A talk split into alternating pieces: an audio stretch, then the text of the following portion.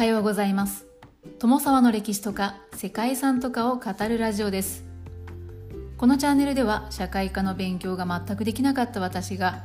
歴史や世界遺産について興味のあるとこだけゆるく自由に語っています。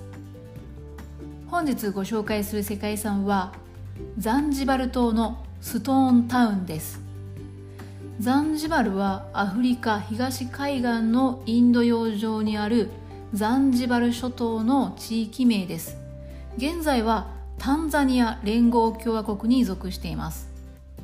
タンザニアという国は東アフリカに位置していてモザンビークやザンビアと国境を接していてインド洋にも面しているそんな位置関係ですね。ザンジバル諸島はウングジャ島とペンバ島というですね2つの主要な島と周辺の島々の集まりです。ザンジバル島は周辺にもあるキルワ・キシワニ島やモザンビーク島同様に古くからインド洋の貿易拠点として栄えました。ザンジバル島のストーンタウンはザンジバル島にある古い町並みですね。旧市街です。ザンジバル島には8世紀以降にはアラブの商人たちが定住していました。大航海時代の1498年にポルトガルの航海者バスコ・ダ・ガマは希望法を回るインド航路を発見しましたがザンジバル島はその際の航海の途上の上陸地点の一つとなりました。バスコ・ダ・ガマがザンジバル島を訪問するとポルトガルの影響を受けるようになりました。その後支配はオマーンやさらにイギリスに変わっていたんですけれどもその間もアフリカからの奴隷とか象牙とか金などの輸出で栄えたそうです。そしてこの島の中心がザンジバルシティでストーンタウンはその旧市街なんですね。ストーンタウンにはアラブやヨーロッパの文化の影響を受けた3階建て以上の石造りの建築物というのが多く残っています。ここでは東アフリカ地域では他に見られないような独特の都市景観が見られるようになりました。そして今回調べていると景観だけではなく歴史と見どころのある観光地のようで注目の世界遺産ではないかなというふうに思っています。ということで本日はタンザニア連合共和国にある世界遺産ザンジバル島のストーンタウンをご紹介したいと思います。この番組はキャラクター辞典ワンタンは妖怪について知りたい。パーソナリティ空飛ぶワンタンさんを応援しています。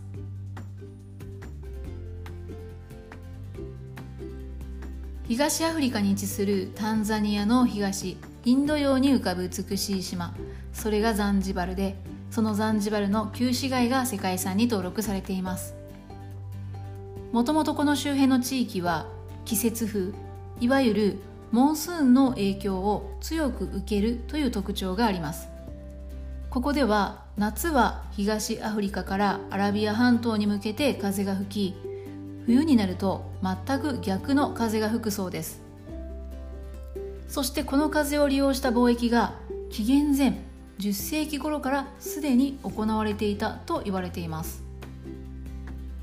時が経って8世紀以降になるとアラビア人やペルシア人の大規模なインド洋貿易が行われるようになりました。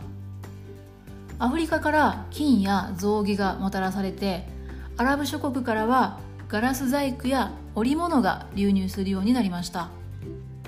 ザンジバルも含めて東アフリカの海岸沿いではアフリカの文化とアラブの文化の融合というのが進んでいきました。実際にこの辺りのスワヒリ語はアラビア語と東アフリカのバントゥー語が合わさってできた言葉なんだそうですね。15世紀にポルトガルが来航するとインドから東アフリカにかけて拠点が建設されるようになってポルトガルがインド洋貿易を支配するようになりました。1498年にポルトガルのバスコ・ダ・ガマがインドに到達したのは有名な話なんですけれどもこれは南アフリカを出て東アフリカに到着して以降アラブの案内人に率いられての旅だったそうですね。そしてバスコ・ダ・ガマはインドからの帰りの1499年にザンジバルに寄港しているそうです。その後海を使った香辛料の貿易というのが膨大な富を生んでポルトガルの全盛期というのを支えました。ですがこの周辺にオランダが参入してくるとそれ以降は衰退して17世紀にはオマーンが勢力を強めてザンジバルからポルトガルを追い出しました。オマーンの権力者だったサイード・サイードは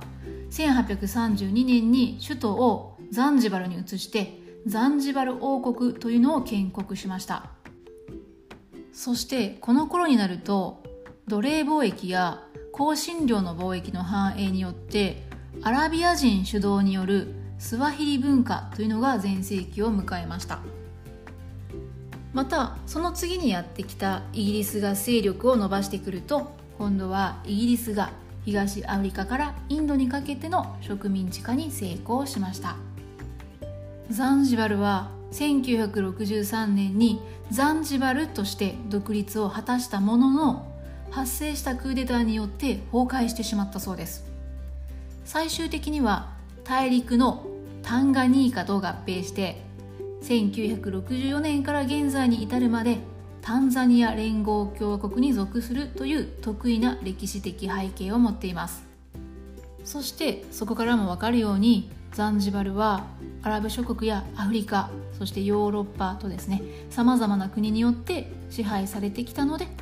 タンザニアとは異なるような独自の文化というのが築かれていったんですね。そのためにザンジバルで暮らす人々にとっては独自文化に対する思い入れっていうのがすごい強いそうで独立志向も高いということでタンザニア連合共和国に属する現在でもなお独自の自治政府や大統領というのが存在しているそうです。またザンジバルを訪れる際には税関があってイミグレーションが設けられているっていう、まあ、そんな得意な場所なんだそうですね、まあ、日本でいうと日本国内にあるんですけれどもえー、大阪に税関とか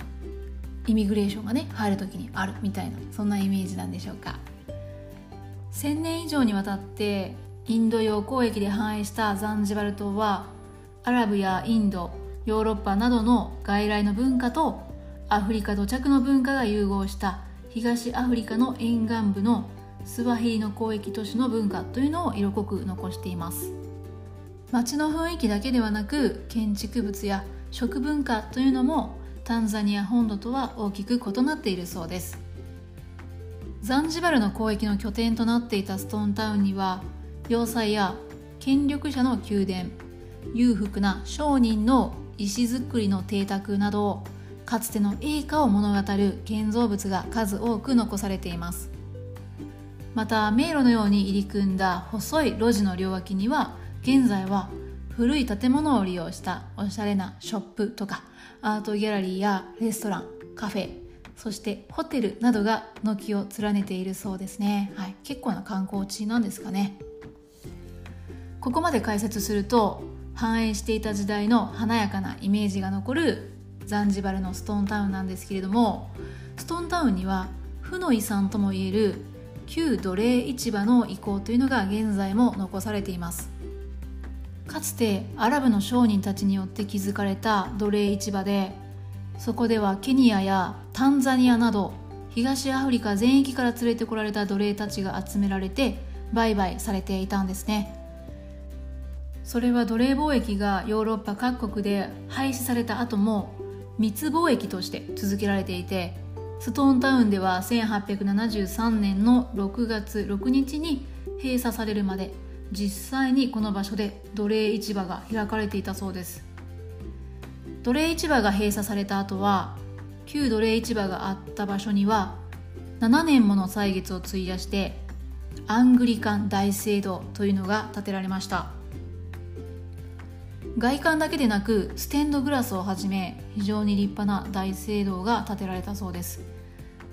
これはまるで奴隷市場などなかったかのように生まれ変わっているように思うんですけれどもその大聖堂の庭には記念碑とか奴隷5人の石像というのが建てられていて私たちが知るべき負の歴史の側面というのを伝え続けているそうですね。そして奴隷5人の石像というのは旧奴隷市場の象徴にもなっているそうでスウェーデン人の彫刻家によって作られた石像なんですけれどもその奴隷たちの首には当時実際に使用されていた金属製の首輪が付けられているそうです。そしてこれは手に取ることもできるそうでそのずっしりとした重さを実感しながらその歴史の重さというのをね目の当たりにする場所とされています。またアングリカン大聖堂の隣にある建物の地下室には当時東アフリカ全域から連れてこられた奴隷たちが収容されていた部屋が残されているそうで奴隷市場がいかに残虐で非人道的なものであったかっていうのをね生々しく学ぶことができるそんな場所にもなっているそうです。大航海時代のヨーロッパ諸国の繁栄というのを垣間見る世界遺産たくさんあるんですけどもやはり、えー、それらを見るたびにこういった歴史と直面するっていうのがですね、まあ、世界遺産の歴史を学ぶっていう一つの、まあ、醍醐味なのかもしれませんね。繁栄の裏にはいつも大体いつもですね影があったり闇もあるということでやはりその歴史背景っていうのをね正しく認識することがその未来の平和だったり安全な街とか国を作るっていうことにもつながるんだろうななんていうふうにね思うんですけどねただやっぱりね受け止めるのが非常に重い歴史というのが多いななんていうふうに思います。はい、ところでですね、まあ、ちょっと暗い話になってしまったんですけれどもザンジバル島というとどこかで聞いたことのある名前と思われた方もいらっしゃるのではないでしょうか。ここはですね実はイギリスのあのロックバンドクイーンのボーカリストフレディ・マーキュリーが生まれた場所でもあるんですね。ザンジバルの海岸近くのケニアッタ通りと呼ばれるところではフレディ・マーキュリーの生家があるそうで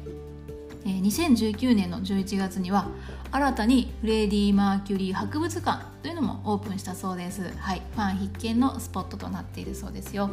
ということで、まあ、歴史もそうなんですけれどもね、えー、見どころの多い街なのかな、うん、ね、結構観光向けの街になっているのかななんていうふうな印象でした。ということで本日はタンザニア連合共和国の世界遺産ザンジバル島のストーンタウンをご紹介しました。ちょっと長くなりましたが最後まで聞いてくださった方がいらっしゃいましたらありがとうございます。では皆様本日も素敵な一日をお過ごしくださいね。友沢でした。